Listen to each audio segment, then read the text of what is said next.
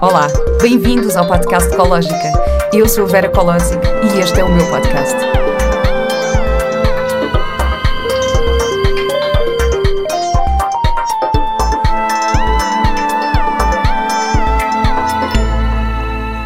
Olá e bem-vindos a mais um episódio do podcast Ecológica.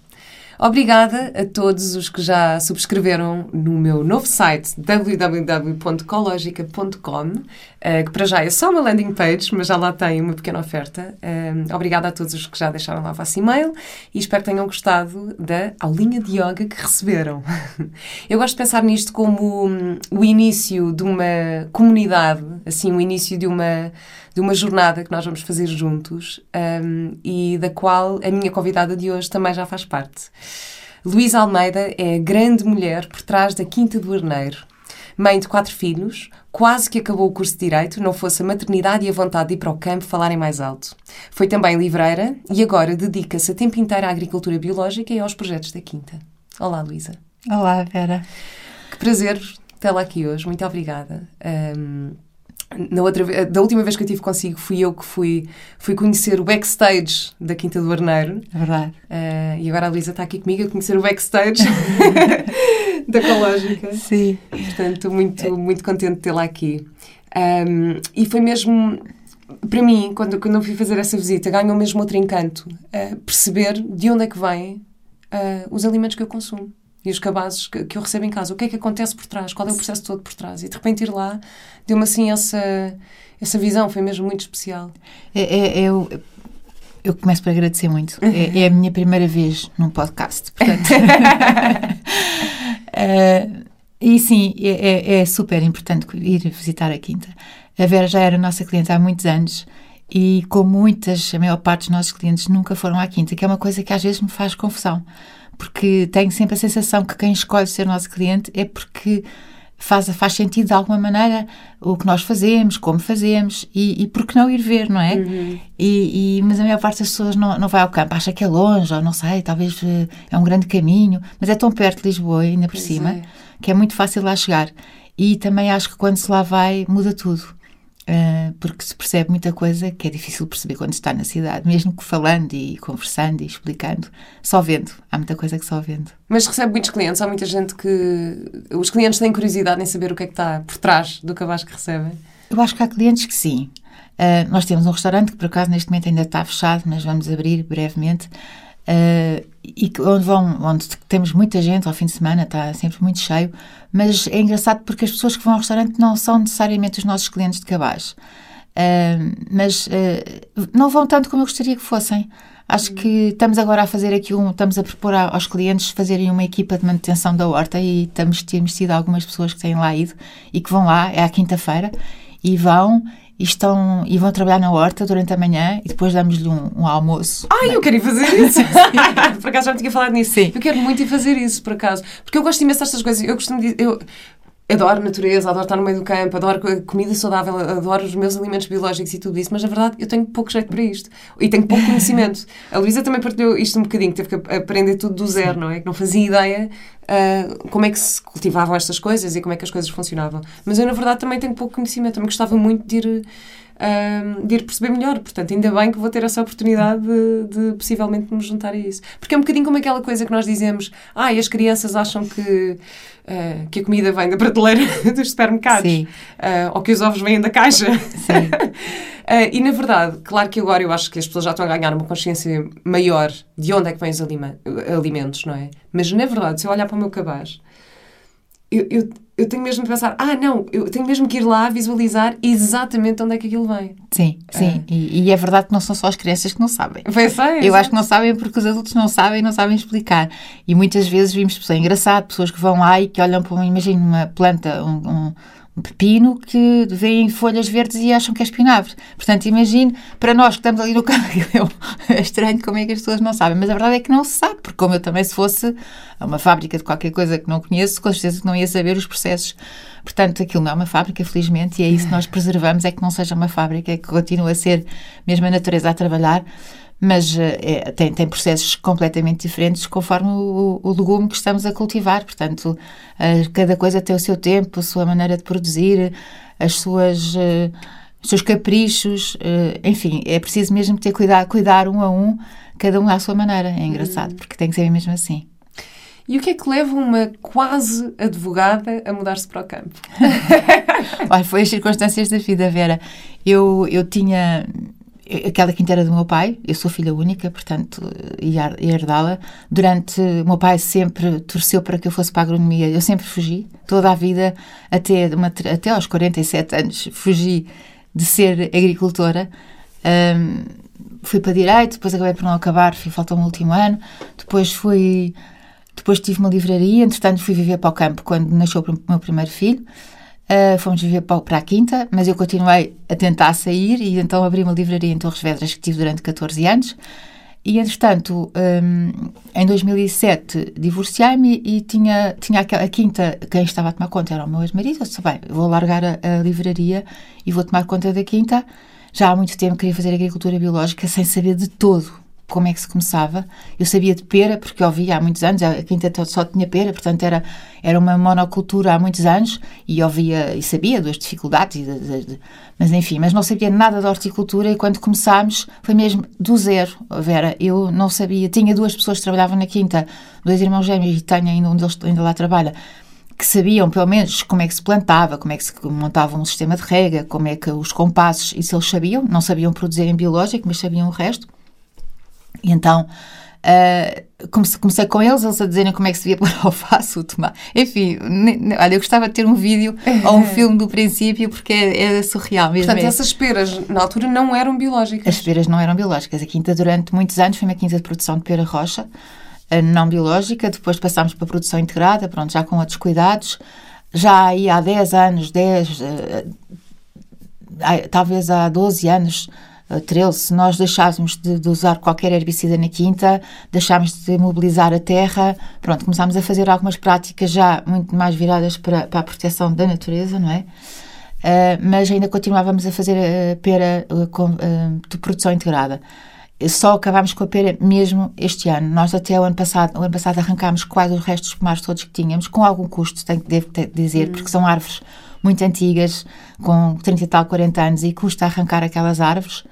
Uh, tivemos a. Um, resolvemos agarrar nas, no fundo, aproveitar aquela, aquelas árvores todas para fazer estilha com essa. Uh, triturarmos as árvores todas e as árvores vão passar a, a fazer parte integrante do nosso solo. Uhum. A história fica lá e a, e a, energia daquelas árvores vai ficar ali uhum. também. Custou um balúrdio transformar aquilo tudo em, em estilha, mas vale a pena e, e deixámos de ter, de ter peras, uh, uh, ainda tínhamos um pomarzinho pequenino e este ano vamos arrancar, portanto, vamos deixar de ter qualquer uh, área em produção integrada e vamos e passar a ser tudo biológico. Desde que começámos, que a vontade era sempre chegar aí, sempre deixar de ser. De chegar a um dia em que somos completamente 100% biológicos, faz todo o sentido. E, e mais do que biológicos, agora já estamos numa.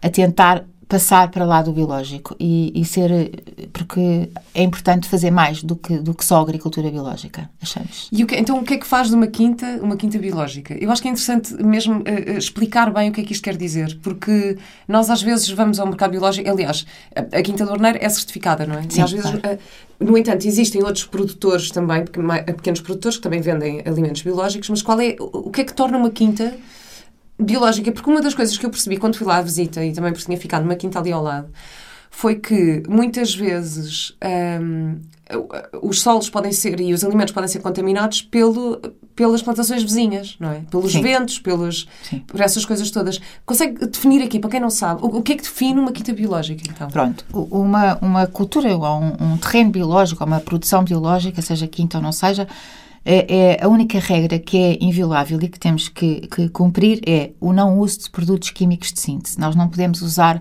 eu digo muitas vezes, digo às crianças e digo também aos pais, porque é a maneira mais fácil de visualizarmos isto, tem a ver com, se nós compararmos a medicina, a, a naturopatia com a medicina convencional. Pronto, nós numa, num, numa cultura, numa agricultura biológica não podemos usar Uh, antibióticos, anti-inflamatórios, não podemos usar nada de produtos uh, uh, de medicina convencional ou de agricultura convencional. Temos que usar produtos naturais, portanto, aqueles que se usam na naturopatia. Coisas muito mais leves, que não têm um efeito tão rápido e eficaz sobre as, as, as pragas e por isso temos que viver muito mais com a prevenção. Pronto, isto é agricultura biológica. Depois, há mais do que isso, porque na agricultura biológica não é obrigatório fazer uh, pluriculturas, porque temos, podemos ter uma monocultura, uh, não é obrigatório fazer posios, não é obrigatório fazer rotações. Claro que para fazer agricultura biológica todos estes processos são muito importantes, porque se nós não fizermos posios, não fizermos rotações, nós vamos criar muito mais... Uh, o que é que isto significa a nível posio, de tempo? Sim. O posio significa deixar o terreno descansar. Durante quanto tempo? Durante, tipo, uma estação uh, entre a primavera, verão, outono e inverno. Isto é um custo acrescido para o agricultor. Deixar uma, um terreno sem, sem produzir Uh, é difícil porque uh, como é que não se, se nós temos de 30 hectares, ou 10 hectares ou 8 hectares, se não produzimos em 2 hectares, estamos a, a, a não conseguir uh, ganhar dinheiro ou, ou, não conseguir rentabilizar. E a rentabilidade hoje em dia é o que é, nós sabemos todos. Claro. Portanto, estas decisões de, de, de posio, então numa estufa, imagino o que é, uma estufa em Posil. É, é um, um, um, investimento enorme que se fez e que está ali um, três meses ou quatro sem produzir nada. Só a, ser, a, limpar, a limpar o solo, a limpar a terra. É, é, é, é, é impossível na agricultura, numa produção convencional, devido aos custos e, ao, e ao preço de venda. Isto vai tudo parar aí, não é? Uhum. Um, mas na agricultura biológica é super importante fazermos isso, porque não estamos a criar ali um, um campo de fungos, de, de mais problemas para nós. Hum. Portanto, acabamos por ter que fazer o posio, é muito importante, fazemos rotações, nós não podemos pôr uma cultura em cima da mesma cultura, não pode pôr alface em cima da alface, porque a alface deixou lá algumas doenças, imagina, a alface está com fungo, vamos fazer a alface em cima daquela alface, o fungo vai crescer ainda mais, portanto, daqui a bocado já não conseguimos fazer alface naquele terreno. Portanto, temos que andar sempre a, a, a trocar. Ah, ah é? então como é que se faz? Sim. Ou seja, planta alface, não é? Durante uma, uma estação. Sim. Deixo pousar. Depois o que é que eu vou lá plantar em cima? Assim? Outra coisa qualquer. E depois ah, a alface vai para outro sítio. Vai para outro sítio. Há coisas que não se devem plantar em cima umas das outras. Hum. Uh, se, se, planta tomate, uh, por exemplo, se, não, se, planta tomate não se deve pôr batata, são da mesma família. Tudo o que é da mesma família não deve ser posto de seguida. Uh, mas agora perdi-me. Sim, estamos a falar da rotação e de, sim, de, dos sim. explosivos e tudo isso. E é, seja, é as coisas não se devem plantar em cima umas das outras. Sim, é super importante não, não plantar, ter que ter esse cuidado e muito menos plantar, por exemplo, tomate. Nós no verão fazemos sempre tomate na estufa. No inverno tiramos o tomate, pomos folhas e, e tá, durante o inverno estão folhas dentro de estufa. Mesmo assim, no ano seguinte não devíamos voltar a pôr tomate Pronto, isto é uma decisão que tomamos às vezes com algum cuidado, porque não devíamos pôr tomate outra vez, porque estamos a sujeitar-nos a ter problemas com, com, com o tomate. Enfim, é, é, são Bem, é estas é toda, uma... Isto também, isto exige paciência, muita paciência. Exige, que é coisa que eu não tenho. eu ia lhe perguntar isso. Sim, aprendi. É a única paciência que eu tenho é com, é, esta, sabe? É mesmo. Eu, eu sei que isto é. Porque não se pode fazer de outra maneira.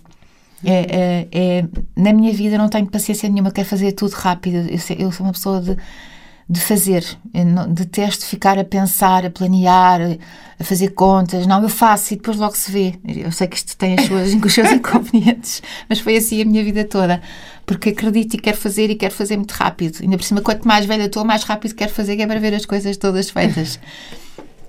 Mas, uh, mas a natureza eu sei que tem que ser assim, portanto eu não vou mesmo forçar. Nós sabemos que temos que ter, uh, que, que, temos que esperar. E depois a natureza dá sempre retorno. É incrível, Vera. Incrível como a natureza nos dá retorno.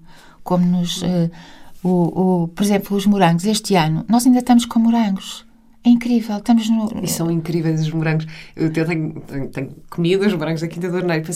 Pronto, e tem esta característica, não é? Que, os, que nós olhamos quando nós compramos a fruta biológica e de repente cada uma tem a sua uh, característica. Uhum. Então os morangos da Quinta do Arneiro vêm uns assim muito pequeninos e depois uns maiores, depois outros todos tortos e depois outros não sei o quê. E aqueles pequeninos são tão saborosos, aquilo é incrível. e ainda ontem eu estava a comer os morangos da Quinta com, com o meu filho. E tá, eu estava mesmo a olhar para um morango e pensar, que, que lindo este morango, que lindo que ele é, tão pequenino e tão fofinho. Porque às vezes há um bocado aquela tendência de de queremos os alimentos todos muito bonitos e todos muito. Sim. Uh, mas muitas vezes os mais feios, entre aspas, até são os mais saborosos. Sim, os morangos têm essa história. Nós, quando começamos, no princípio, em maio, quando os morangos começam, quando começa um morangueiro, começa a dar morangos, os morangos são gigantes, hum. enormes, lindos de morrer.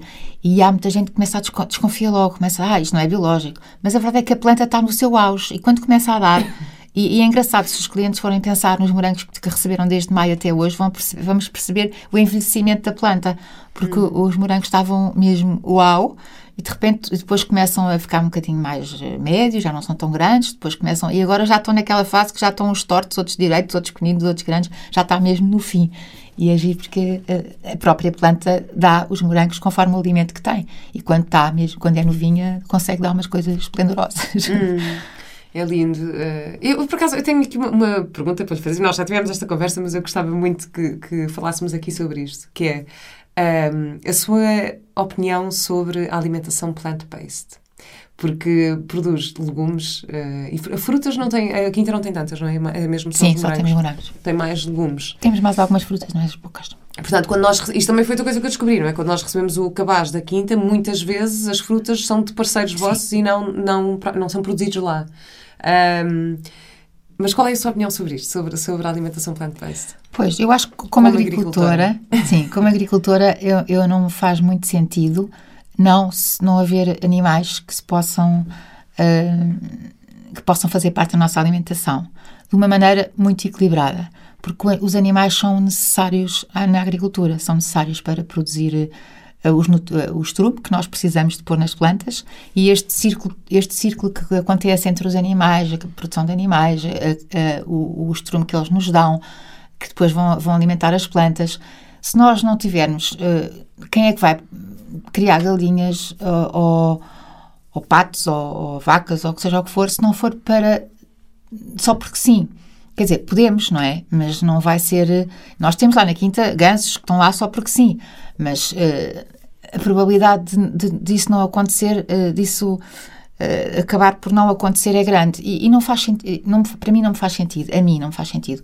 Claro que tem que haver condições, os animais têm que viver uh, tem que ter condições de vida. É incrível, é, é absurdo como é que se vê, uh, como é que os animais são tratados, são tratados como objetos, não é? Os animais que nós comemos, ainda por cima aqueles que nós comemos, são tratados mesmo como objetos. Uhum. São, são, eu nem quero falar disso, mas pronto, uhum. mas mas a verdade é que um animal que vive numa quinta, que vive num, ou num espaço, num, num terreno, uh, onde tem espaço, tem liberdade, onde pode ir uh, de, de, comendo o que aparece na, no, no solo, onde vai deixando ali uh, os nutrientes para, esse sol ser cada vez mais rico. Até era, era super interessante conseguirmos que, e há sítios onde se fazem isso, que as galinhas andam, uh, as capoeiras andam, são, são rotativas e vão estando em espaços diferentes e vão nutrindo o sol com, com, os, com, com os dejetos das galinhas. Isso é super interessante e importante. Portanto, eu não vejo nada de mal no fim de podermos comer essa galinha. Claro, acho que a questão também é um bocadinho reduzir os consumos, não é? Porque acho claro que, que, sim, o grande, claro que sim. aqui o grande problema vá ao longo dos tempos é que começámos a consumir excessivamente claro, é? a carne. Claro. E daí também se começar a produzir excessivamente e, em, e não em boas condições. Uh, eu, por acaso, sempre disse isto, porque eu tenho uma alimentação uh, vegana, mas eu sempre disse, calma, também não sou super fundamentalista, eu sempre disse, para mim não me faz sentido eu chegar a uma aldeia no centro de Portugal, eh, uma família que cria os seus porcos e as suas vacas e, e de repente chegar lá e dizer não, porque não podem comer carne. Assim, calma, então, se essa pessoa tem uh, um animal que vai alimentar aquela família, faz parte, pronto, é o ciclo da vida. Para mim, isto. Uh, tanto que eu às vezes tenho um bocado, ou seja, claro que, que, tenho imensa compaixão e não quero que os animais sejam mal, maltratados, mas acho que há que não confundir também aqui um bocadinho uh, as coisas. Portanto, eu apesar de escolher não consumir, um, entendo perfeitamente esse ponto de vista e acho interessante trazer isso para aqui também, porque, uhum. porque muitas vezes neste podcast falo sobre alimentação saudável e não sei o quê, e nós quase inevitavelmente falamos muito de vegetarianismo, de veganismo e disso tudo. Por isso acho muito interessante ter a sua perspectiva como agricultora e de facto percebermos que neste ciclo é importante haver isso. Sim. Uh, sendo que na quinta tem galinhas e pouco mais, não é? Não tem... Temos uns patos, uns gansos, umas galinhas, sim, é tudo aves, que andam por lá. Claro que de vez em quando, pronto, um perus, uns, uns perus, uh, que, que, matamos uns e que comemos, e, e, não me sinto nada mal por isso. Uh, ao princípio fazia-me alguma confusão. Hum. Engraçado porque o, o Bonchu, que é quem dá, quem, quem dá de comer aos animais, ele, ele não mata, ele diz eu, eu dou de comer, eu não, eu não mato. É engraçado, pronto, é uma, eu percebo isso perfeitamente. Mas pronto, hum. acho que, acho que não, não, não, vejo, não vejo realmente. Uh, que, que isso seja, seja alguma seja mal. Agora, claro que Mas não comemos carne. come, só por curiosidade. Come. Ou seja, ele dá-te comer, não mata, mas depois come. Sim, come. Engraçado. Eu acho, acho engraçado saber o que, é, que- o que é que acontece na nossa, na nossa cabeça Sim. e no nosso coração para Sim. conseguirmos ter isto. Sim. Eu uma vez eu, fui, eu estive em Madagascar há uns anos com, com o Diogo, com o pai do meu filho. E, e nós fizemos uma descida do rio de Siribina, que basicamente é um rio que vamos de piroga, uma piroga mesmo a pouca ondas, assim, uma coisa incrível. E durante três dias vamos descendo o rio e dormimos nas margens do rio. E basicamente nós íamos com o senhor, que, tipo o barqueiro, não é? Que ia a remar, levávamos as nossas mochilas. ah, e ele levava um cesto com a comida que nós íamos comer durante esses, esses, esses três dias ao longo do rio, nas margens. Íamos acampar nas margens. E levámos, e estava lá uma galinha, não é? Nós levámos um cesto e estava uma galinha, uma galinha, e nós a rir, e nós a ah, que giro, trazemos uma galinha na, na piroga, que engraçado. Ao segundo dia caiu-nos a ficha, não é? Ah, para lá, nós vamos comer esta galinha. Isto, esta galinha é o nosso jantar, por isso é que trazemos a galinha dentro do cesto. Bom, ok, isto vai acontecer. Então, no, no segundo dia, o senhor lá faz uma fogueira, bem, e mata a galinha. E eu assim, não, nós temos que lidar com isto. Nós até lhe tínhamos dado um nome. Nós, nós dissemos, esta galinha vai ser a Clotilde. A nossa Clotilde vai ser a nossa companheira de viagem. Ahm, e pronto, e depois acabámos por comer a nossa companheira de viagem. Coitadinha. Que ainda por cima era muito magrinha. Coitadinha. era muito estranha, porque era uma galinha assim com umas, umas pernas enormes. Mas pronto, isto também tem a ver com os países e os animais Claro. são diferentes de um, de um sítio para o outro.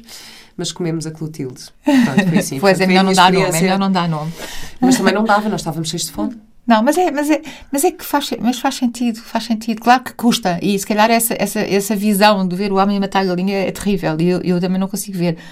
Uh, Mas, mas, eh, mas entre isso e ter o matador onde estão penduradas, bem, não, não, é, não tem nada a ver. É, Claro. é, é, é natural. É, o homem eh, sempre caçou em- de uma caça de, de- de subsistência, como é óbvio. Claro. E acho que aqui neste caso, se eu comer um, um- um- um carne de, um, de 15 em 15 dias, ou mato um. Antigamente nas aldeias era assim, as pessoas tinham um porco por ano, matavam o porco, aproveitavam todas as partes do porco e mais algumas, e depois tinham os seus coelhos, as suas galinhas, e era aquilo que comiam, e não comiam carne nem por sombras todos os dias, nem por, nem- era as couves, as batatas, e era uma alimentação muito mais saudável.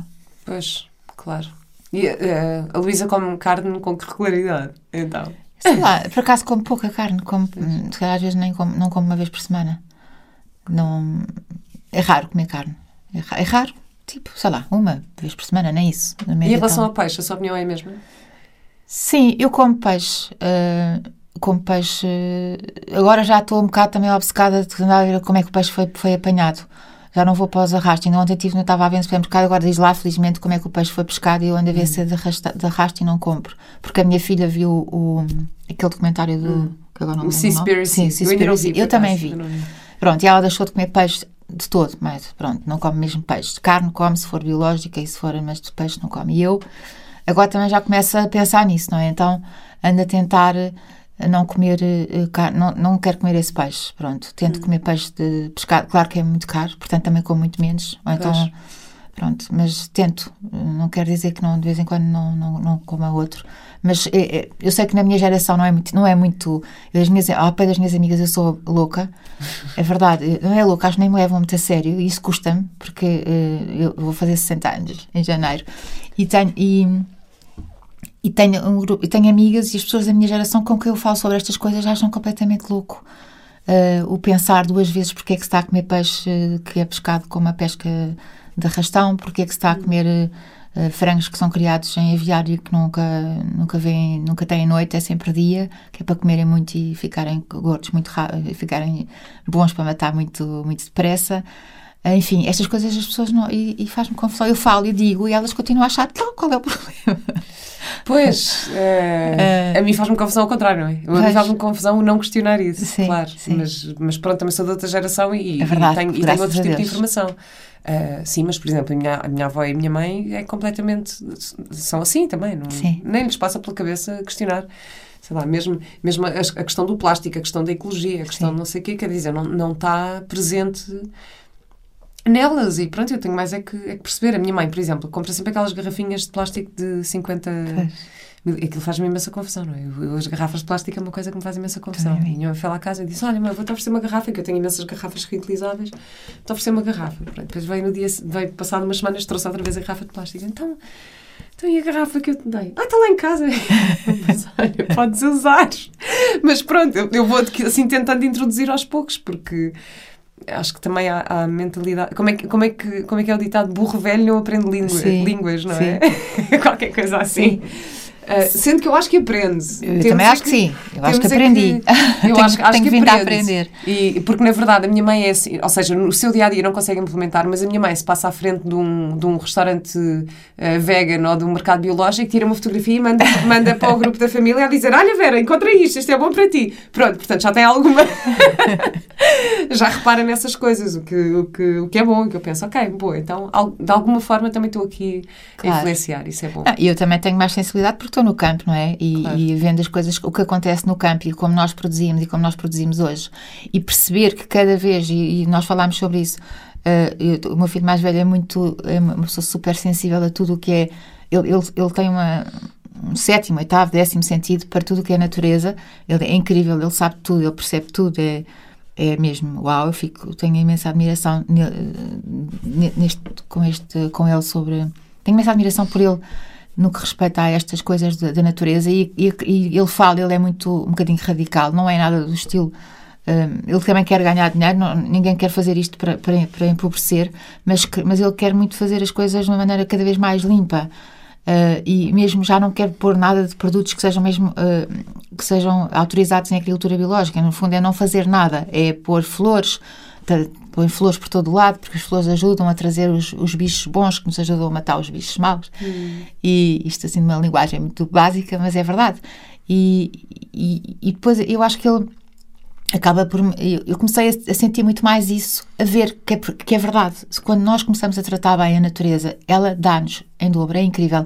Nós começámos com muito mais dificuldade na quinta há uns anos, quando começámos a fazer agricultura biológica, tínhamos muito mais dificuldade e nós começámos com outros processos para além da agricultura biológica, que é o que fazemos hoje. Uh, uh, temos, fazemos, temos muito mais cuidados do que seria de se pôr uh, no, para termos um certificado biológico. Vamos muito mais além, o que também nos aumenta muito mais os custos. Mas essa, essa, essa sensibilidade tem-nos ajudado imenso, porque a natureza dá-nos, isto é mesmo verdade, a natureza dá-nos, retribui, mas retribui mesmo e rapidamente. É incrível. Mas a questão, a questão de certificar também tem aqui alguma parte financeira que, que dificulta um bocadinho, não é? Há, muitos produtores que se calhar teriam condições e que não têm certificado por uma questão financeira. Isto é verdade ou não? Não, não é por, por uma questão financeira. O certificado hum. não é caro. Hum. Uh, até acho que, uh, por, por, exemplo, a área que nós temos, nós pagamos tipo 300 euros, 300 ou 400 euros por ano. Portanto, não, não é de todo por aí.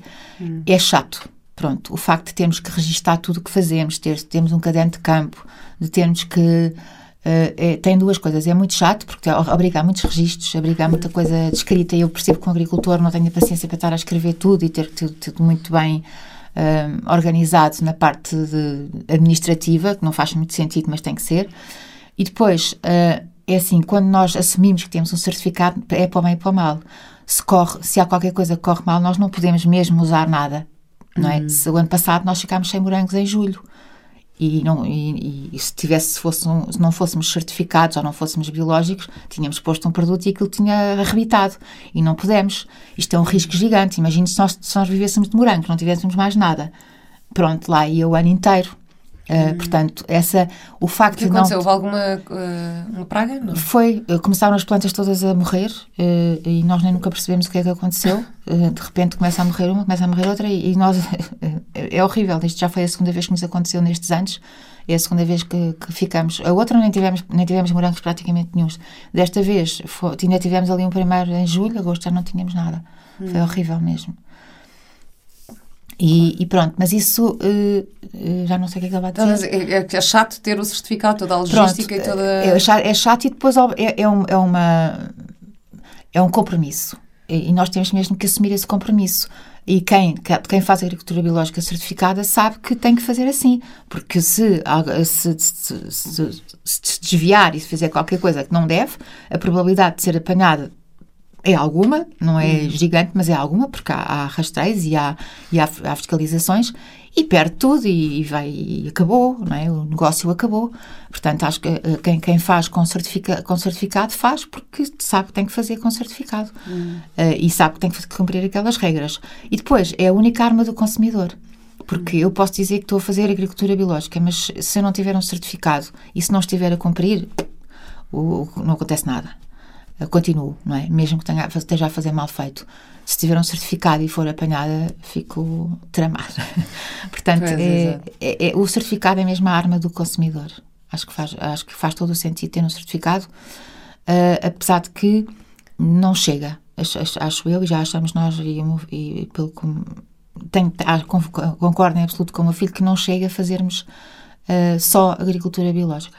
Hum. Temos que fazer mais do que agricultura biológica. Temos que preservar o meio ambiente é fazer muitas culturas diferentes, não termos monoculturas, não, não ter três, quatro culturas. Nós podíamos ter três ou quatro culturas na quinta. Seria muito mais rentável no ponto de vista de, de produção, de, de, menos pessoas a trabalhar no campo, mais máquinas. Mas depois, onde é que, onde é que tínhamos a, a diversidade? Onde é que tínhamos as, uh, estes tais. Uh, porque é a diversidade de culturas que dá a diversidade de, de, de auxiliares, que são os tais bichinhos bons, hum. que dá com que apareçam menos pragas, que menos fungos, portanto, temos que diversificar e nós sabemos isso, não é? Mas pronto, e isso aumenta imenso os custos de produção. E, claro. e, nós temos a sorte de ter muitos clientes que percebem isso e que se mantêm connosco, mesmo sabendo que nós não conseguimos fazer preços, uh, não conseguimos baixar preços, porque é impossível baixar preços da maneira como nós fazemos as nossas claro. coisas. Eu acho sempre que a questão do preço também é é, a longo prazo vai sair mais barato. Porque se calhar se comermos pior vamos ter doenças no futuro que nos vão sair mais caras. Portanto, eu às vezes acho que, essa, que a questão do preço é um bocadinho uh, discutível. Uh, mas, por exemplo, quando, quando vamos ao mercado biológico, todos os, todas as pessoas que lá estão, porque uh, a Quinta do Orneiro também está, está no mercado Príncipe Real, por exemplo, e não sei Os outros todos têm certificados ou não? Sim.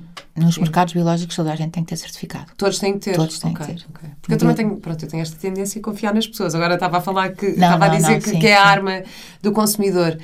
Mas a mim, se alguém me traz um, um, um cabaz ou me oferece legumes e diz, ah, não, isto é biológico, eu acredito. Pois, eu nem questiono. Isso, isso, é muito mau, mas... porque, não, porque tem que se pedir o certificado. É muito, é, eu, sei que é chato, mas é muito mau, porque depois isso uh, também acaba por ser uma concorrência desleal, não é? Porque. Hum.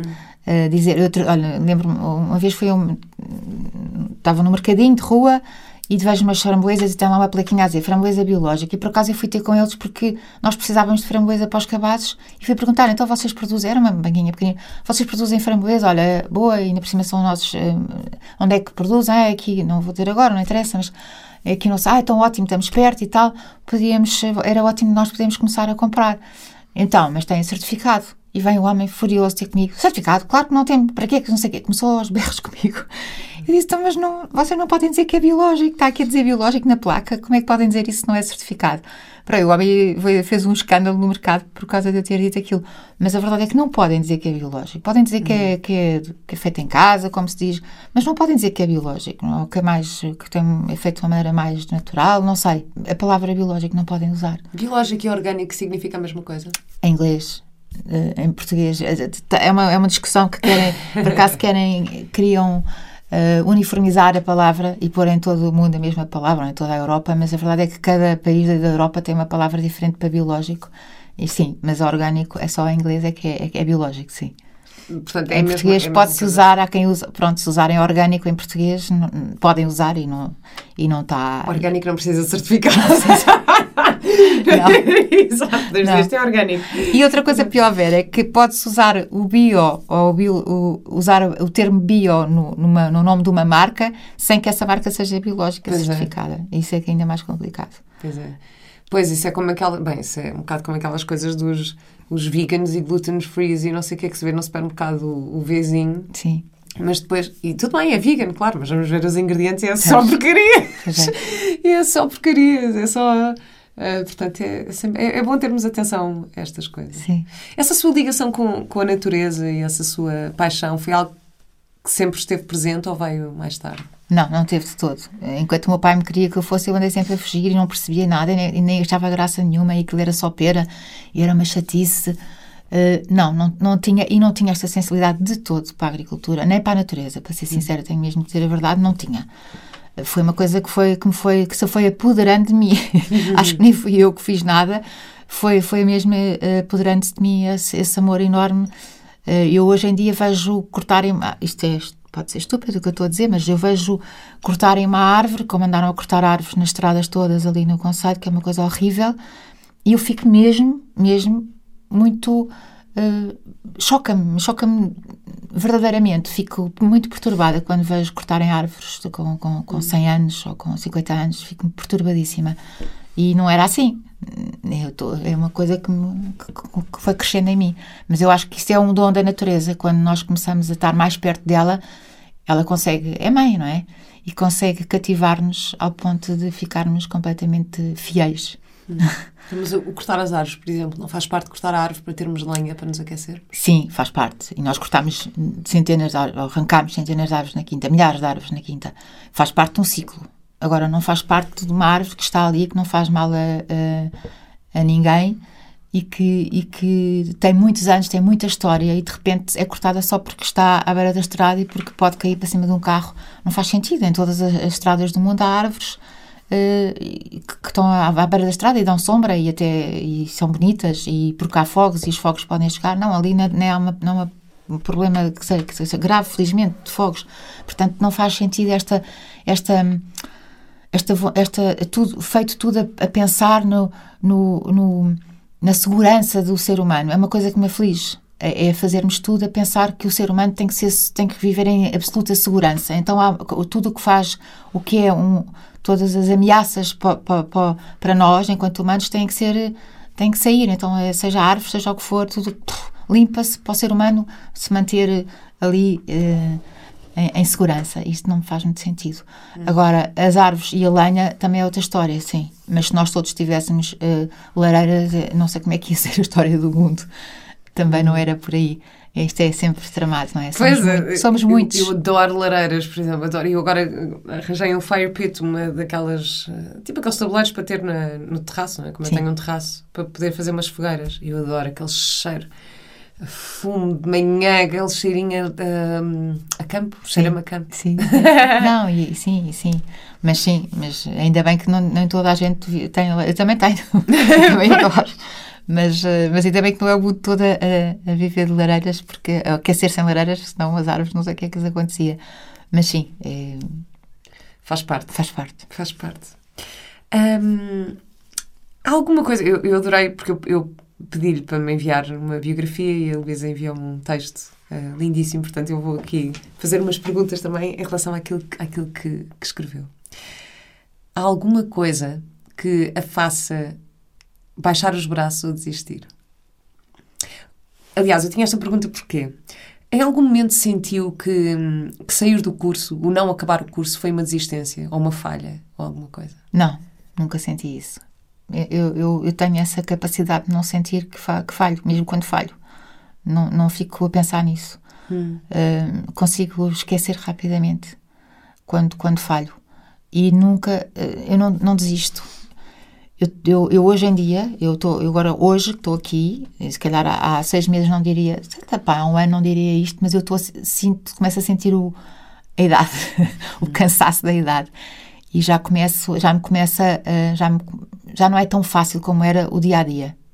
Uh, há muitos, muitas chatices todos os dias, pequeninas chatices, coisinhas que acontecem, porque nós vivemos.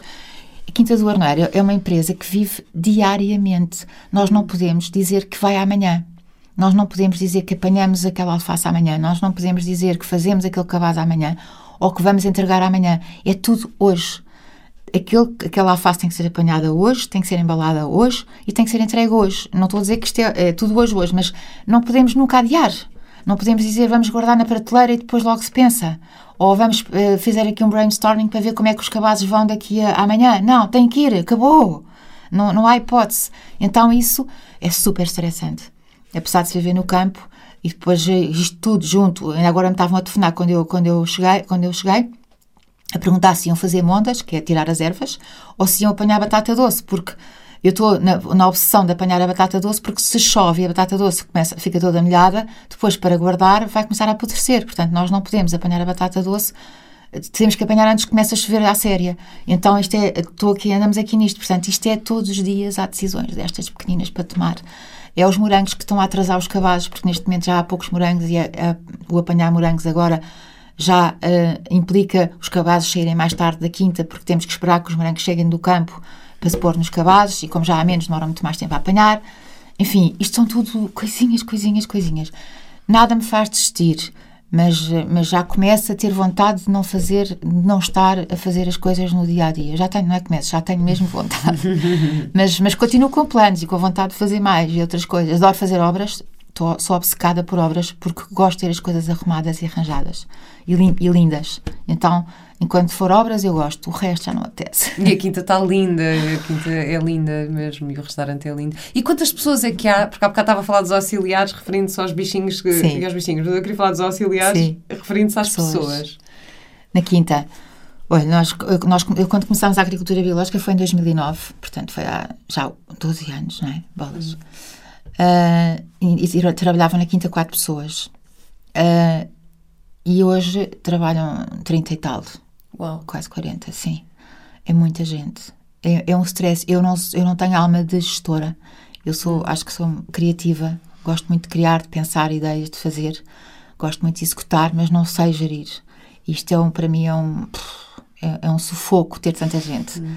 O saber que tem que se cumprir e odeio não cumprir, odeio.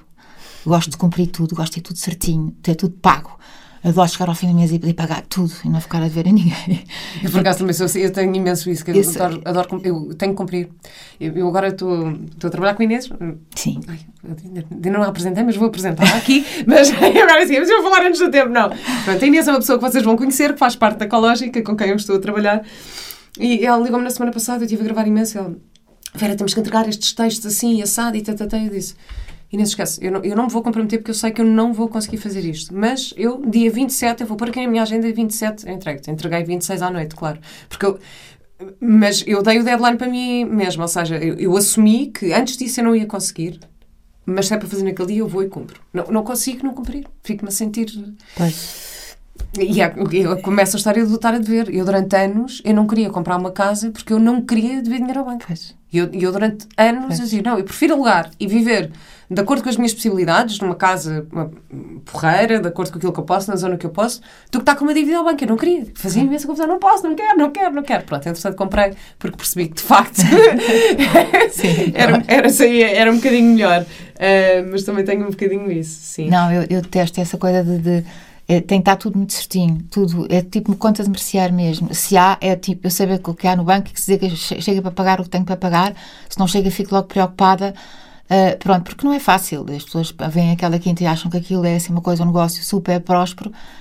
Não é super próspero, é um negócio, é uma coisa, é, é uma coisa que conseguimos levar e felizmente temos conseguido sempre melhorar e, e fazer obras e, e, e pôr as coisas todas arranjar mais condições de trabalho, enfim, uh, tenho tido sempre este foco em, em, ter também atenção às pessoas que lá trabalham, apesar de às vezes parecer que não tenho, mas tenho, tenho sempre essa atenção. E tenho sempre, gosto que as pessoas também tenham condições de trabalho, mas uh, isto, uh, mas isto tem que ser tudo, tem que, tem que, tem que estar tudo certinho, tudo o que sai da quinta é faturado, é impossível ter, eu não quero que saia nada sem ser faturado, nós não temos sacos verdes, azuis e amarelos, é tudo feito de acordo com, com, com, a lei, porque eu acho que tem que ser assim, eu tenho que cumprir. Eu sei, ah, pois os impostos, não sei o quê, devemos pagar. É claro que devemos pagar menos impostos. Claro, custa muito no fim do, do mês para uma empresa pequena ou média chegar ao fim do mês e precisar e querer precisar daquele dinheiro para investir ou para fazer mais obras e ter que vai tudo para impostos. Este ano uh, está-me a custar imenso pagar o, o IRC, porque porque porque tá, porque queria fazer outras coisas com aquele dinheiro. E acho que as empresas deviam, se, se investissem, não tinham que pagar IRC. Acho que devia ser assim. pois. Fica aqui a proposta, Sim. se alguém de, da política nos estiver a ouvir. Sim, claro, claro que sim. E, por cima, e também e dar, e, um, incentivar de facto este tipo de negócios. Não é? E, e isso foi um bocado. Isso tornou-me empresária sem, sem sentar, sem, sem, sem, sem saber. Foi sem querer. Sem querer, sem, sem querer, aconteceu. E de repente, uf, é muito. É muito é, é para mim, Luísa, é, é peso, é um peso. Esta coisa do dinheiro. É um, é um, tenho, sempre, tenho sempre medo que falte. Hum. e Por acaso, estávamos aqui a falar das pessoas que estão por trás uh, e que estão lá na, na, quinta a trabalhar. O Mário, que está aqui connosco, que, que está sempre ali no, no backstage uh, e sem qual esta gravação não seria possível. Uh, ele diz: Ah, sabes, Vera, eu vou sempre ver. Um, pronto, mandas-me o nome dos convidados e eu vou, vou fazer, sempre fazer uma pesquisa e vou ver quem é, quem é que são. E eu tinha escrito só Luísa Quinta do Arneiro, né? nem escrevi apelido. E disse, Mário, ah, estamos às 10 com, com a Luísa Quinta do Arneiro. E ele, ele foi ver e disse, e eu mal cheguei aqui e disse, ai Vera, o site está muito giro, o site está muito giro e depois a forma como apresenta as pessoas e, e aquilo está tá mesmo... Portanto, é assim, vão ver o site uh, também para ficar a conhecer um bocadinho, sendo que, então, existe esta possibilidade de irmos lá visitar e eu Sim. acho que isso é super... É super interessante. Não, nós temos mesmo... uma loja na Quinta também, não é? Que está aberta, uma mercearia que está uhum. aberta de quarta uh, a sábado nós estamos quase, quase a, abrir outra vez o restaurante. Pronto, realmente fechámos em março de 2020, ainda não voltámos a abrir, por várias circunstâncias, entre as quais, para ser sincera, porque nós não podemos fazer layoffs, porque temos, um, porque temos uma empresa que felizmente continua a trabalhar durante a pandemia, portanto, uhum. e não podia ter ali pessoas uh, que não podiam trabalhar e estar ali, portanto, acabámos por uh, pôr as pessoas noutros locais, foram deslocadas para, outros, para outras funções dentro da quinta, alguns e outros saíram na altura, pronto, e depois não, não, não, não abrimos por causa disso também. Mas pronto, vamos ter que abrir. Também me soube muito bem, para ser sincera, não ter ninguém, poder passar fins de semana na minha casa, porque eu vivo lá, não é? E há muitos, há, há, quatro, há quatro anos que não tinham um fim de semana só para nós uh, em nossa casa, tinha sempre pessoas no jardim, isso também me soube muito bem. Mas pronto, está, está na altura de voltar, porque há muita, muita, muita gente a pedir para, para voltarmos a abrir o restaurante. E, e eu sou uma delas. É, eu sou uma dessas pessoas. Ah, Luísa, por favor, Agora é preciso, é ter, é preciso é ter eh, também equipa, porque não está fácil encontrar pessoas para trabalhar. Depois, depois falamos sobre isso. Tá depois falamos sobre isso. Um, houve aqui outra coisa que, que escreveu que eu achei super bonito, que diz chora de emoção, raras vezes de tristeza. Uhum. E de dor? Também não. Também não. Eu, eu, tô, eu, eu pergunto-lhe isto porque, a, pronto, a dor não tem que ser só necessariamente física, física e muitas vezes é emocional também. Sim. Uh, mas eu, Sim. por exemplo, eu neste momento estou com uma dor física enorme, que eu estou com uma enorme dor de dentes há, há, há uns dias. eu disse-lhe mal que eu estou com, com uma dor de dentes e tive aqui umas noites assim em que não dormi tão bem e não sei o quê. E eu às tantas, aliás, no outro dia eu estava sozinha com o meu filho e dei-me uma trinca em qualquer coisa, doeu-me mesmo e comecei a chorar. E, assim, e, o meu assim, o que é que foi? Ele muito querido a dar-me postinhas e miminhos. Eu, oh filho, está-me mesmo a doer. Mas eu ontem, por exemplo, estava aqui com uma dor e eu pensar, eu tenho que chorar, eu tenho que chorar eu tenho que chorar, eu só tenho que chorar porque está-me a doer tanto. E eu não estava a conseguir chorar. Eu não estava a conseguir chorar. Uh, às vezes choro de outras dores, sei lá, dores. Mas eu estou com uma dor de dentes e não estou a conseguir chorar. Eu, eu tenho que chorar, tenho que tentar ir cá para fora. Por isso é que eu fico com esta, com esta questão. Achei esta frase tão bonita: diz, chora de emoção e raras vezes de tristeza. Sim, eu quando estou triste não choro. Eu choro sempre nos casamentos, eu choro sempre, muitas vezes a ver filmes. Choro, choro quando me emociono, sim. Eh, de dor, talvez a dor, a dor eh, emocional também é capaz de me fazer chorar de vez em quando, sim. Hum. Entristece-me, mas, não, mas chorar é, é mais emoção, sim. Eu, quando comecei a trabalhar, uh, eu comecei a fazer novelas aos 14 anos, não é? E um, a minha mãe, na altura, arranjou-me, basicamente arranjou-me uma sessão de coaching com uma atriz já mais velha. Uh, e eu, a minha primeira cena que eu gravei nos Jardins Proibidos era a morte da minha avó. Portanto, queriam pôr uma miúda de 14 anos, que tinha acabado de começar a chorar babirrenho assim, nervosíssima, assim, o que é que eu vou fazer aqui, não é? E então fui fazer uma sessão de coaching com uma atriz mais velha e, e ela, e lembro-me perfeitamente dela me perguntar, ai, o que é que te faz chorar? Ou, ou começa a pensar nesse momento e eu, sei lá, aquela coisa que muita gente acha que é o que os atores fazem. Ah, vou começar a pensar em coisas tristes, ou vou começar a pensar em não sei o quê. E ela disse uma coisa muito bonita. Ela disse-me, Vera, a mim é a beleza que me faz chorar. Eu se pensar numa flor a desabrochar, uhum. é isso que me vai fazer chorar, uhum. é isso que me vai emocionar. Uhum. E aquilo ficou-me desde sempre. Uh, e, e, e, depois até foi engraçado, porque eu quando fui gravar a cena... Uh, eu lembro-me de haver, eh, pronto, aquilo era uma cena passada num quarto hospital, não é? Com a senhora deitada e havia uma jarra com uma rosa. Eu lembro-me perfeitamente de olhar para a rosa e ter sido isso que me tocou, também porque eu vinha com essa memória. Portanto, eu acho muito, acho super bonito dizer isto, de, de, de facto, a beleza é, é toca-nos. É verdade. É? Toca. É verdade. E é como esta coisa das flores, não é? Luís agora tem flores. Sim. É Aliás, um quando fui lá e depois vim com um ramo de flores para casa E é bonito olhar para as flores. E eu que era aquela pessoa que não gostava de receber flores. Também já contei essa história aqui no podcast, que não gostava de receber flores porque achava, estou a cortar as flores para me dar, as flores vão morrer. Não! Que horror! Dê-me plantas em vaso, dê-me dê ervas aromáticas, qualquer coisa que eu possa comer, pelo menos pronto, qualquer coisa. E, e, e, comecei a olhar para isso de uma forma diferente. E lembrei-me, entretanto, desta história de, de, da minha primeira ação de coaching quando eu era miúda, de como o desabrochar de uma flor pode, de facto, fazer-nos chorar. É verdade. E, e esse, esse, essas flores, que não são propriamente a Quinta do Arneiro, são produzidas, são criadas na Quinta do Arneiro e cuidadas, que são, é um projeto do meu filho mais velho, do Duarte, que eu já falei, hum. com, com a mulher, e, e chama-se Flow Aí é, e, e, é espetacular, aquilo vale a pena ir lá ver aquilo na primavera, que é uma coisa linda de morrer. E as flores têm que ser cortadas, porque só cortando uma é que nasce outra. Portanto, uhum. é importante continuar a, a, cortar as flores como as ervas. As ervas aromáticas adoram ser cortadas. As coisas para renascerem, para se renovarem, têm que ser cortadas. Ao contrário daquela. Porque cortar uma flor é nascer outro lado. E, e se nós não cortarmos, os botões novos às vezes não, não nascem, porque não têm espaço então é, é importante cortar flores. Uh, mas aquilo é lindo de morrer e é um complemento ali na quinta que eu acho espetacular ter porque é, é a beleza no seu auge máximo e aquele, eles têm um trabalho ali espetacular. Por acaso acho que hum. vale a pena seguir. E, e, e, as flores fazem parte, de, deviam fazer parte da nossa casa, da nossa vida, de olhar para uma flor, uau. E se nós olharmos mesmo, há flores uh, ia dizer uma coisa aqui, um, um calão espetacular. Já há cinco flores, uau. A Nigella, se nós olharmos para que é os cominhos, depois aquilo tem semente, são os cominhos uh, negros ou pretos, mas aquela flor é uma coisa de uma delicadeza e de um, de um pormenor incrível, incrível. Como é que aquilo aconteceu? Como é, como é que aquela flor uh, começou a aparecer? Como é que, de onde é que veio? Uma flor tão espetacular com tantas camadas diferentes, é incrível. E tem flores comestíveis? Sim, sim, também. Eles também fazem flores, flores comestíveis. É lindo. É super bonito. E é, e é lindo. E tão bom o seu filho agora também estar a continuar. A, a, cultivar e a fazer eh, qualquer coisa na quinta, não é? É assim, isto, uma empresa familiar é tramado, não é? Nós, isto não é uma paz maravilhosa. claro. eu, eu, tenho quatro filhos, dos quais hoje, agora trabalham lá três. Uh, e isto não é nada fácil. Nós passamos a vida à batatada.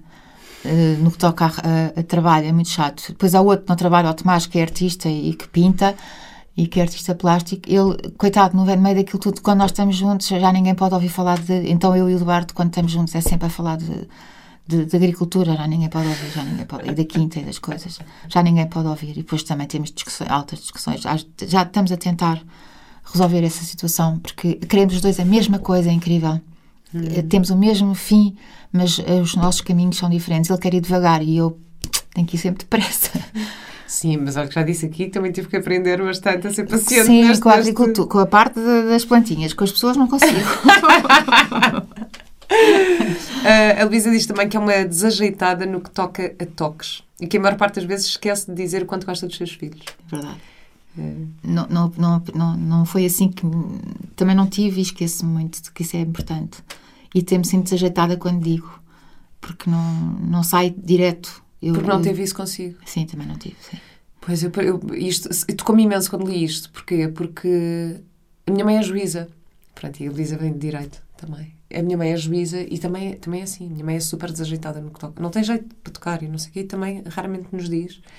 Uh, também não sabe dizer tipo, ti, ou amo ou, ou, uma palavra de admiração. É muito. Eu relacionei-me imenso com isto. Uh, sendo que eu uh, uh, sinto esta responsabilidade de quebrar esse padrão na minha família. Então eu com o meu filho é o contrário. É? Eu com o meu filho tento imenso. E ele nem é nada, o meu filho não é nada de toque. Eu, a única coisa que o meu filho gosta é de massagens antes de ir para a cama, porque já percebeu que eu também gosto de fazer, mas não é nada de abracinhos, nem de beijinhos e não sei o quê. Dá de vez em quando, mas não é uhum. muito. Uh, e depois o meu filho também é, é, muito envergonhado. Então se eu lhe digo qualquer coisa, tipo, não, eu amo-te, eu adoro-te, ele. Ele fica envergonhado, não quer ouvir. Mas de vez em quando sai-se assim com uma, tipo, adoro-te meio. pronto, alguma coisa que estou aqui a fazer bem.